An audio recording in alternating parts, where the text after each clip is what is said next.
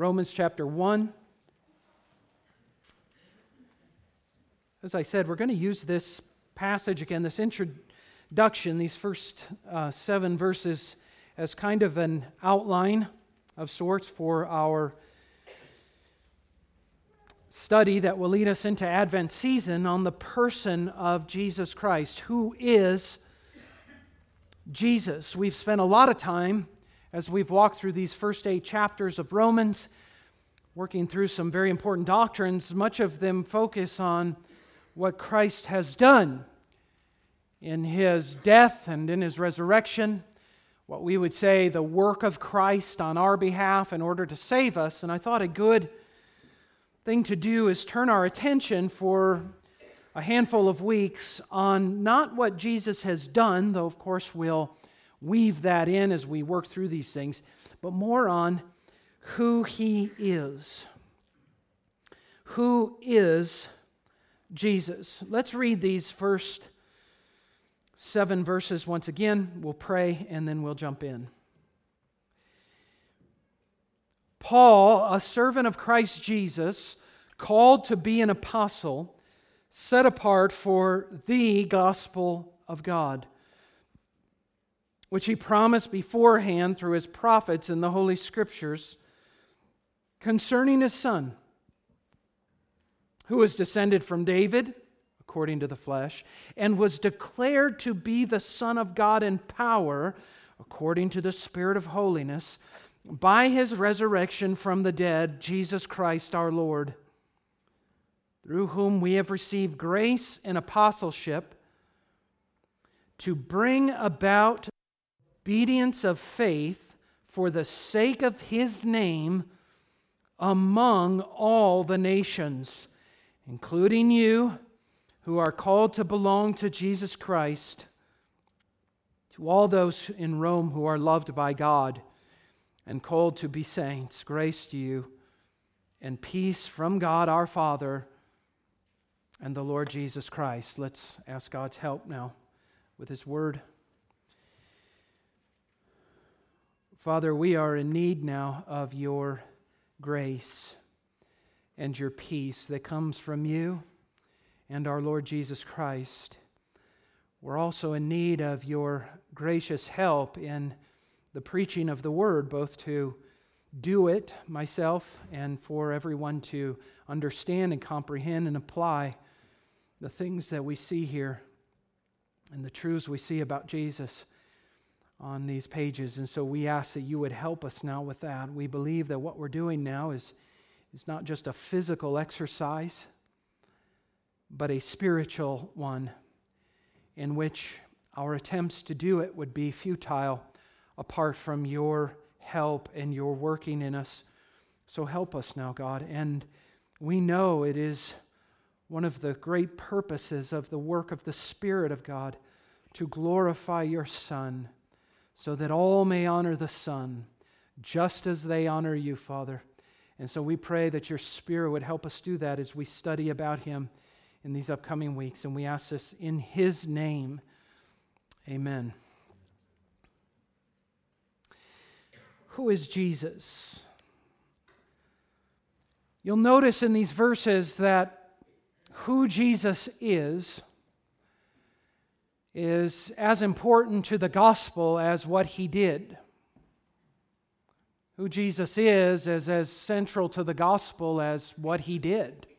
Matter of fact, Paul says that he's a servant of Christ Jesus, called to be an apostle, set apart for the gospel of God which he promised beforehand through his prophets in the Holy Scriptures concerning his Son. Concerning God's Son, the gospel about him. This is essential for us to understand who Jesus is. And the way I want to break it down for us in using these verses as an outline will go something like this. And each of these headings will have uh, a number of things we have to explain and look at and compare some scriptures, and it will take us, you know, I'm assuming until the uh, really Christmas Eve on December 24th, which is a Sunday this year, on Christmas Eve. It's concerning his son. And so the first heading we're going to see is that Jesus is the Son of God. Or we could say, Jesus is God. It's as simple as that. To say that he is his son is to say he is God. That is what we will dig into next week and examine that. We must be clear on what that means because there are some different opinions on that in different um, offsets of what Christianity is, and so we need to make sure we're clear on that. But then if you look at the next heading, it's going to lead us into, or the next phrase, it'll lead us into our second heading the Son who was descended from David according to the flesh, because the Son of God became man. He did that through or as a descendant of David himself. And that has implications. And it can be summarized in one title, which, if you look down a little further in verse 4, Jesus Christ, or Jesus the Christ, Jesus Messiah. That's what it means, the one being descended from David. So we're going to say that Jesus is Christ, or we could say King. Jesus is King. And the implications and applications of that for us are tremendous. Jesus is God, Jesus is King. And then that phrase in verse 4 Jesus Christ, our Lord. Jesus is Lord. Jesus is God, and Jesus is King, and Jesus is Lord. And those, and as we'll work them out, make up the person of who Jesus is, or the essential features of who he is in his being, and what you must know and what you must believe in order to be considered a Christian. Jesus is God, Jesus is King, and Jesus is Lord. Friends, this is Christianity 101, by the way. These are foundational elements to Christianity. Answering the question and answering it rightly who is Jesus? This is Evangelism 101. You want to share Jesus with people? You know that part of that is you're telling them who he is. Because if you don't explain to them who he is, then what he does doesn't make a lot of sense. It's who he is that makes what he did able to save us from our sins. So we're going to spend some time in this, working on this. And I think it is actually. I think it's actually a, a profitable exercise for Christians to do. To just meditate on who Jesus is. Just think about the person of the Lord Jesus Christ. You know, from time to time, we sing that song, Turn Your Eyes Upon Jesus. Look full in his wonderful face, and the things of earth, listen to this, will grow strangely dim in the light of his glory and grace. When you think about who Jesus is and the implications from that, there's almost a silencing of your noisy soul. When you look at the trials of your life and the troubles you're walking through and the seemingly insurmountable obstacles, when you look out in this world and what a disaster it is, what an absolute mess it is, but you look around at that through the lens of understanding who Jesus is, and there's a silencing in your soul where we would say, Be still and know that I am God. I will be exalted among the nations. They're not exalting me now, but I will be, says Jesus. I will be exalted among the nations. That's going to happen. When we focus on who Christ is, I think it's emboldening of the Christian.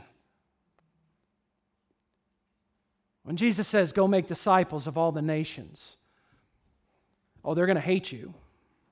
They're going to persecute you. But you go in my authority, you make disciples of all the nations, and lo, I am with you all the days, even until the end of the age. I'm with you. Therefore, you needn't fear.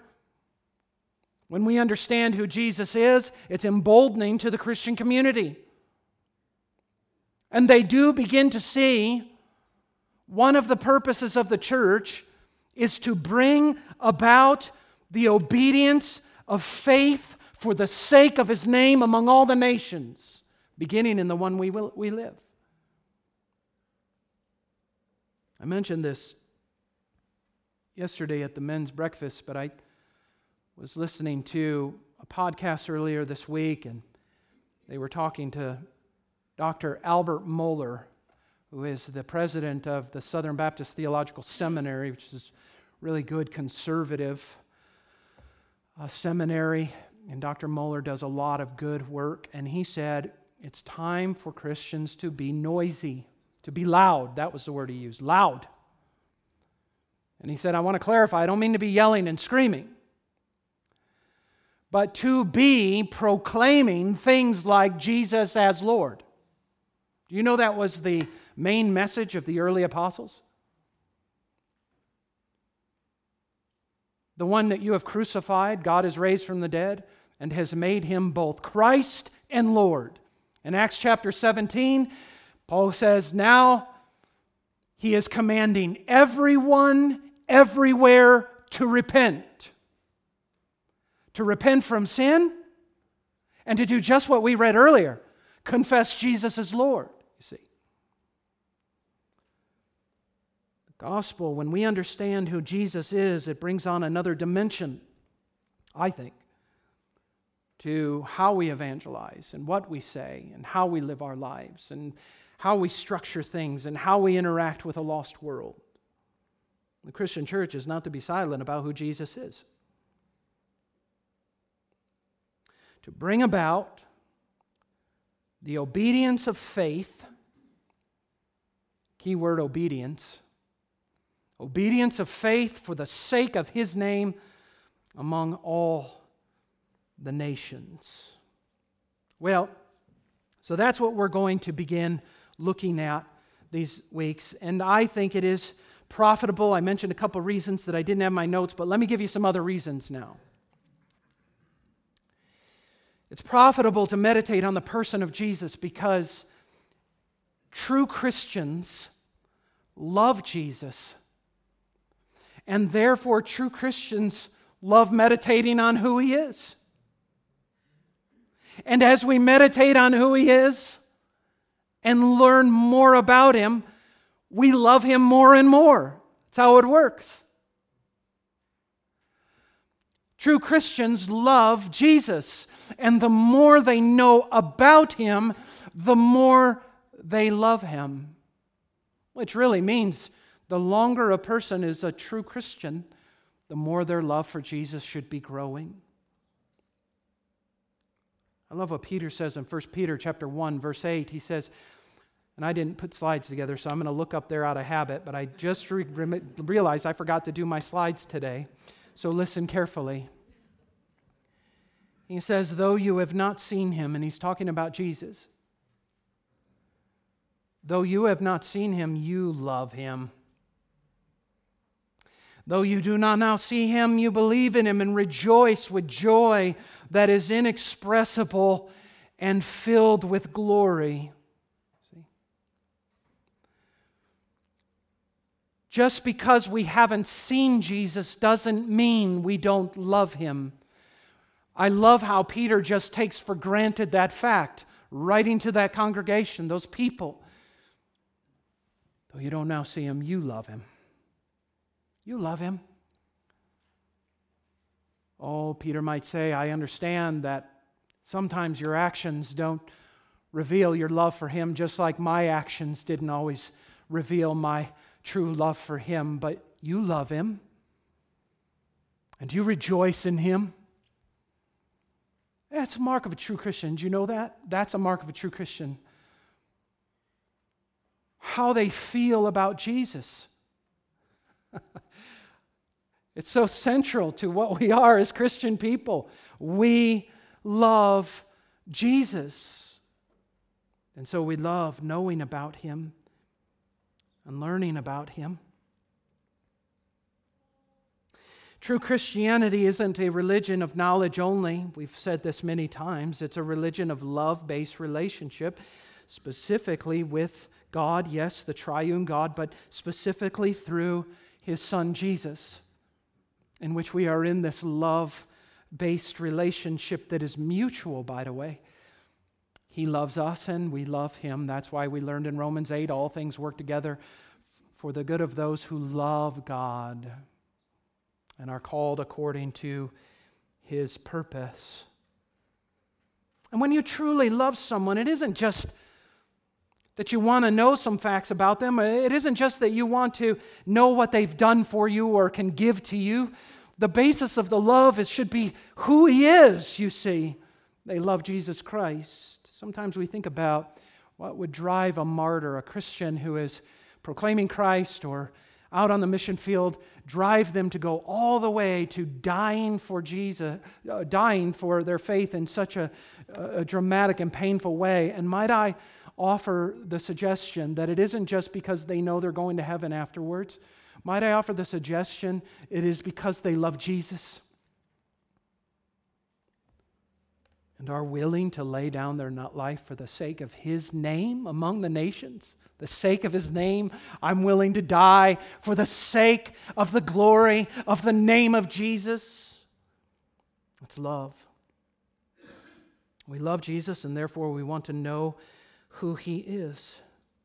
And preachers should love preaching about Jesus. Preachers should love preaching about Jesus and somehow proclaiming Christ in every message, in every Sunday school lesson, whether you're in the old or the new.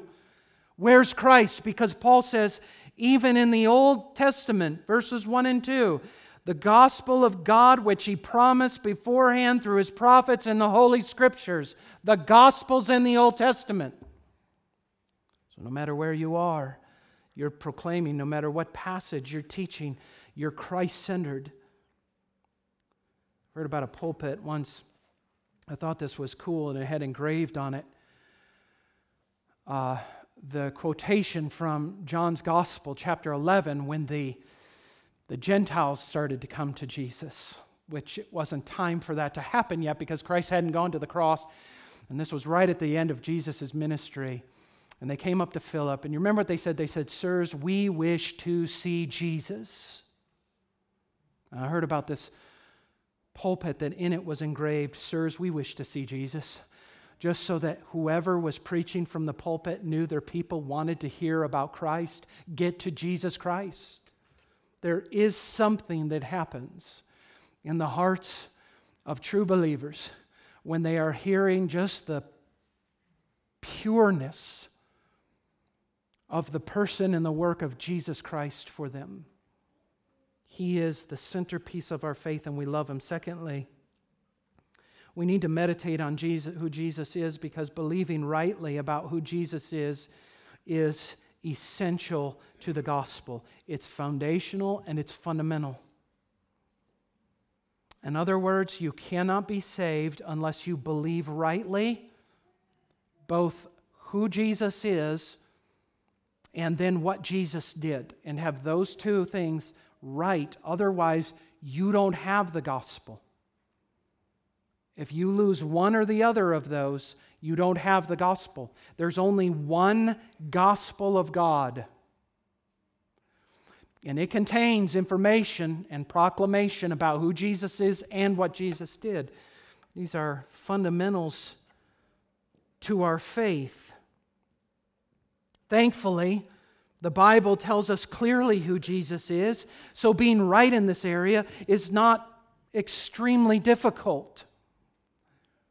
The Bible is clear about who Jesus is.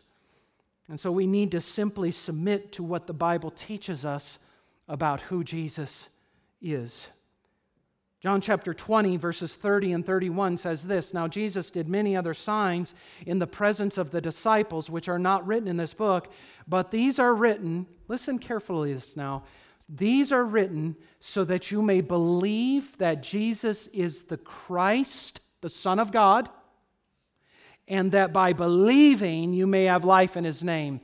He didn't even mention specifically the work of Christ here, which is the cross. However, that's, that is worked out of those two things. He said, I want, you, I want you to see these signs so that you believe that Jesus is the Christ and the Son of God, and that by believing, you see, that by believing you will have life in His name. You must believe rightly about who He is in order to have saving life in Him. The person of Christ is fundamental to our faith. It is not an area of doctrine in which we can politely agree to disagree.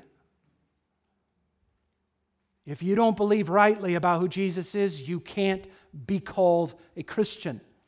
You get your Christian ID card removed from you, you see. You can't claim to be a Christian. Third,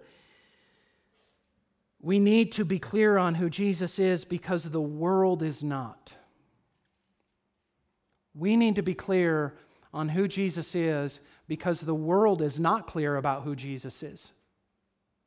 And unfortunately, some professing Christians and Christian groups and Christian circles are not clear on it either. We need to be clear on who Jesus is because the world is not. Probably the most important question Jesus asked his disciples is this one, recorded in Matthew 16 Who do you say that I am? Who do you say that I am? And interestingly, in Matthew 16, it was only after that that they came to the right conclusion. Remember, Peter said, We believe that you are uh, the Christ, the Son of the living God. And immediately after that, Jesus begins to show them then what he must do. See, they had to come to the proper understanding of who he was, and then he can begin explaining what he did. See that? Who do you say that I am? We need to be clear on this as the church because many are not. I remember going to a synagogue for a project years ago when we lived in Rockford, and um, it was kind of an interfaith day, and I was taking a world religion class at the time, and so part of a project was go into these different uh, houses of worship and uh, interview some of the people there. That day, I went into a synagogue and a, a mosque that was in town. Really interesting things, but.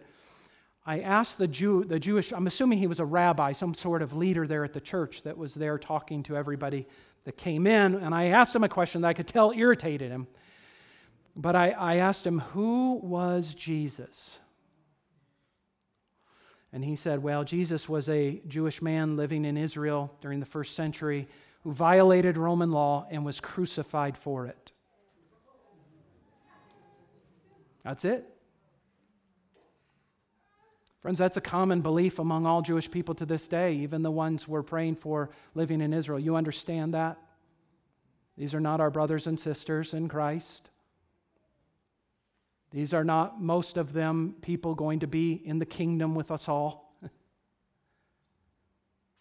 This is one of the nations in rebellion against God, Psalm 2, standing with their foothold against God and against his anointed, his Messiah, saying, Let us burst their bonds apart, cast them from us. It's a terrifying thing. So much so among the Jewish people of Jesus' day, he said, it's going to be more bearable on the day of judgment for Sodom and Gomorrah than for you, Jewish men standing in front of me right now, you descendants of Abraham. Islam, interestingly, has a higher view of Jesus than Jewish people. Islam believes that Jesus was a prophet of God, probably the, mo- the second most important prophet of God under Muhammad. He is the servant of God and will one day return to prepare the way, tell everybody, believe in Muhammad. Mormons believe that Jesus is one of God's spirit sons, whom the Father conceived with a celestial mother, along with the devil and many others. He is not one with God, he is not in his essence God. He is a created being. Therefore, friends, understand I don't care how nice Mormon people can be or how righteous they can live on outwardly. I don't care that they call themselves Christians or they give some acknowledgement to our scriptures. If they don't believe rightly about Jesus, they don't believe the gospel of God. They believe another gospel, a false one, a damning one that's being going to be even further propelled in our community as they're building their temple.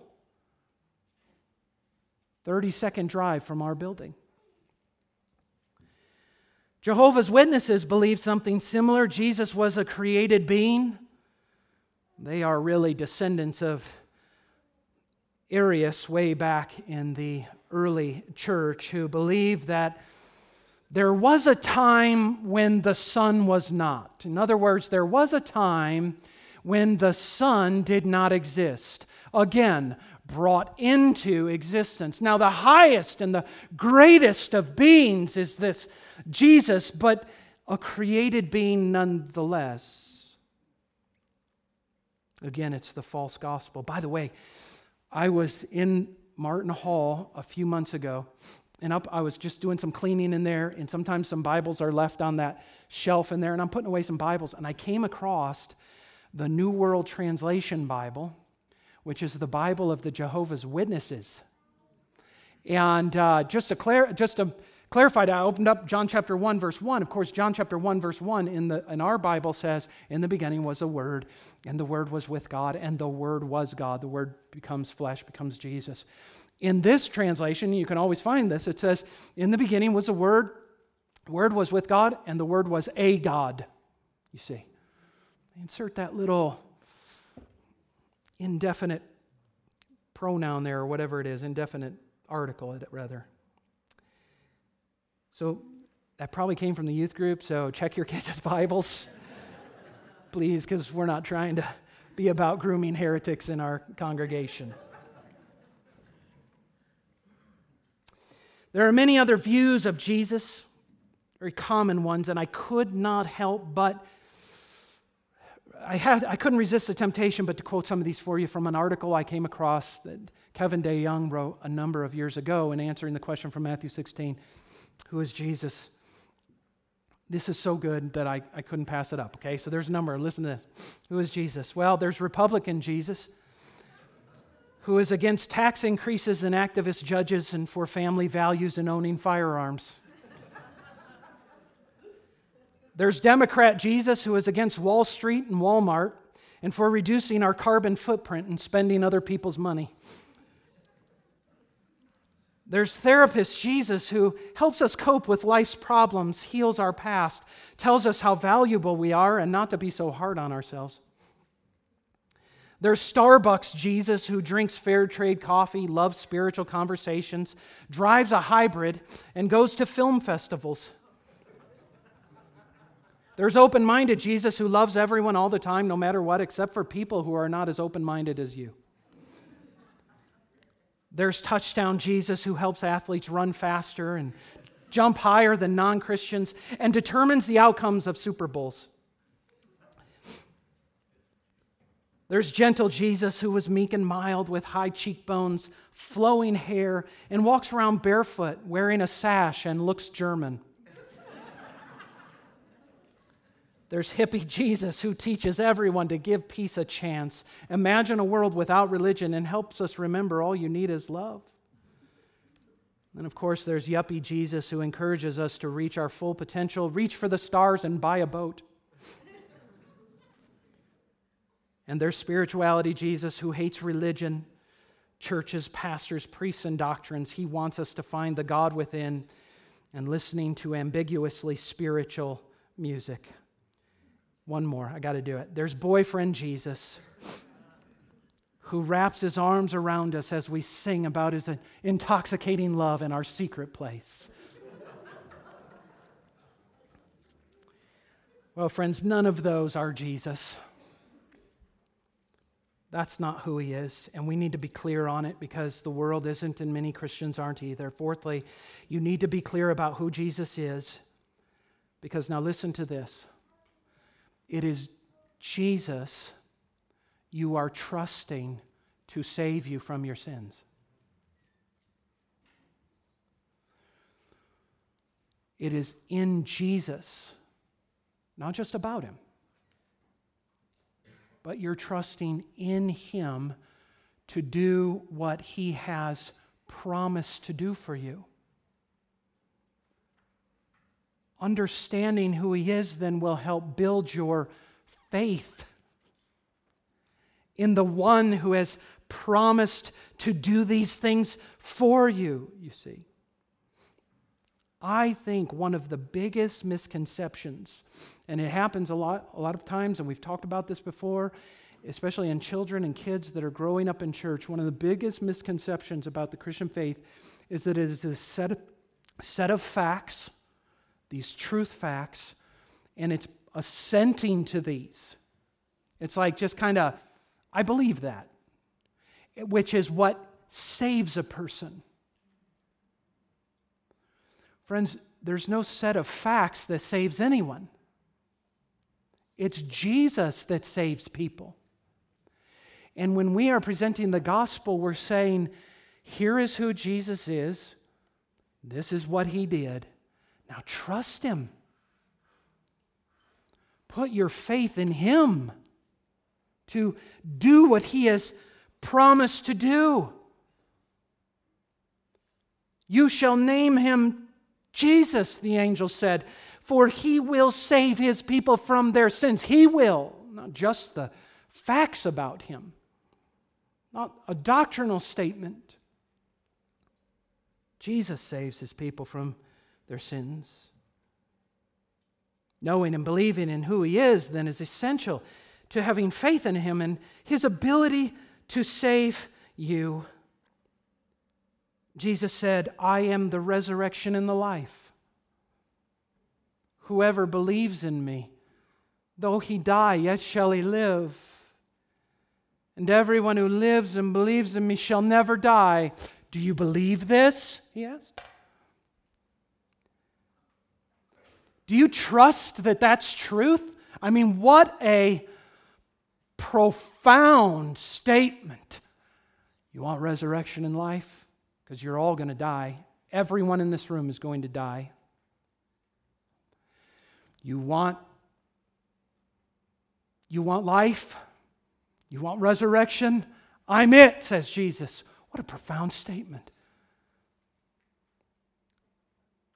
That is the audacity of someone to say something like that. Who is this one that says I am the life. See, see, he's none other than the eternal Son of God, the one in whom and from whom all life proceeds, you see. He is the life giver. We need to know who He is in order to trust in Him and the promises He makes. Do you know in Romans 10, verse 13, it says, Everyone who calls on the name of the Lord will be saved. In other words, picture what he's saying there. A person has come to the point and they say, I want to be saved. Okay? Here's Jesus. What does Paul mean by Lord? We explain that. Here's Jesus, the Son of God, the Messiah, the Lord of all. What did he do? He lived a perfect life. He died on the cross. He rose again from the dead and he promises to give life and salvation and forgiveness and righteousness to everyone who calls on him, then what is the response of the person? Lord Jesus, save me from my sins. Lord Jesus, fulfill your promises to me. Lord Jesus, give me your spirit. Lord Jesus, make me to be born again. Lord Jesus, remember me when I come into your kingdom. Remember me. You crying out to Him, you see, that's what salvation is. We call on the name of the Lord. We're putting our trust, we're staking it all on who He is and what He has done for us.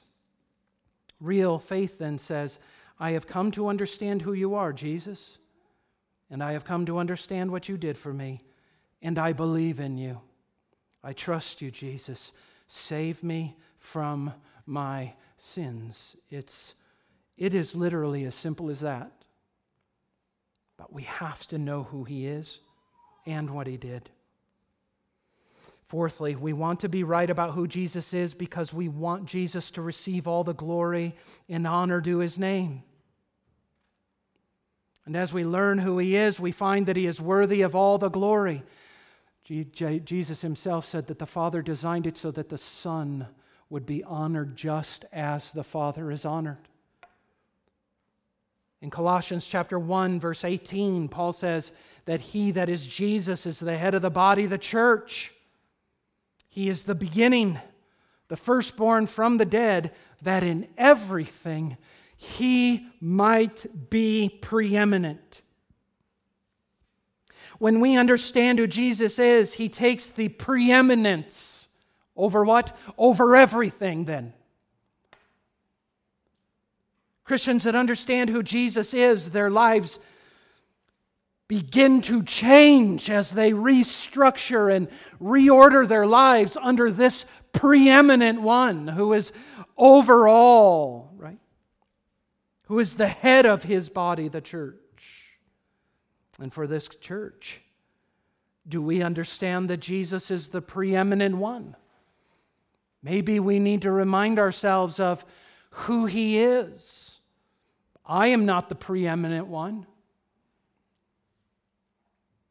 No other leader here is the preeminent one. No other member here is the preeminent one. This church continues, even if I'm not here, like last week. As I was laying on my bathroom floor praying for the rapture, it wasn't very spiritual, but there were all sorts of prayers being lifted up to God. This church continued and worshiped because Jesus was here in his people, leading his people in worship. The preeminent one, the Spirit was in the hearts of his people, glorifying Christ, renewing faith, maybe bringing new faith in Jesus, new affections for him. Maybe learning things that he would want you to stop doing and start doing something new, to be obedient to him. In the church, Jesus is the preeminent one. And that's why I'll leave us with this last one. Fifthly, we need to be clear about the person of Jesus because it is He who controls, directs, governs, and has the authority over every area of our lives. When we know who Jesus is, that He is God, that He is King, and that He is Lord, we understand then that we need to order our entire lives under His authority. Jesus came to the, His disciples and said this All authority in heaven and on earth has been given to me. Go therefore and make disciples of all nations, baptizing them in the name of the Father and the Son and of the Holy Spirit, teaching them to observe all that I have commanded you. I mean, that really means, for instance, you should be able to read through the Gospel of Matthew. Just, let's just take Matthew as an example. I believe all of the Word of God is Jesus' Word. I believe it's all commanding us to do things but we should specifically, maybe in some ways, you read through Matthew's gospel. And in Matthew's mind, as he's recording all those things that Jesus told his disciples to do or not to do or how to think or whatever it would be, that there is a sense in which, because of Jesus is who he is, your life should be starting to reflect and progressively reflecting the teachings of Jesus Christ. Because, friends, we are the, the centrality of the gospel is Jesus. It's who he is and what he did. And, and one of the cen- central features of being a Christian is that you live as he lived, just as we studied in our small group Wednesday night. If you say you're in him, you ought to walk as he walked. Our lives become Christ centered, Christ honoring, Christ obeying.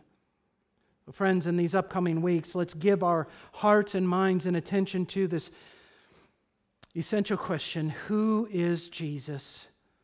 We'll see from Scripture that Jesus is God and Jesus is King and Jesus is Lord. Let's pray.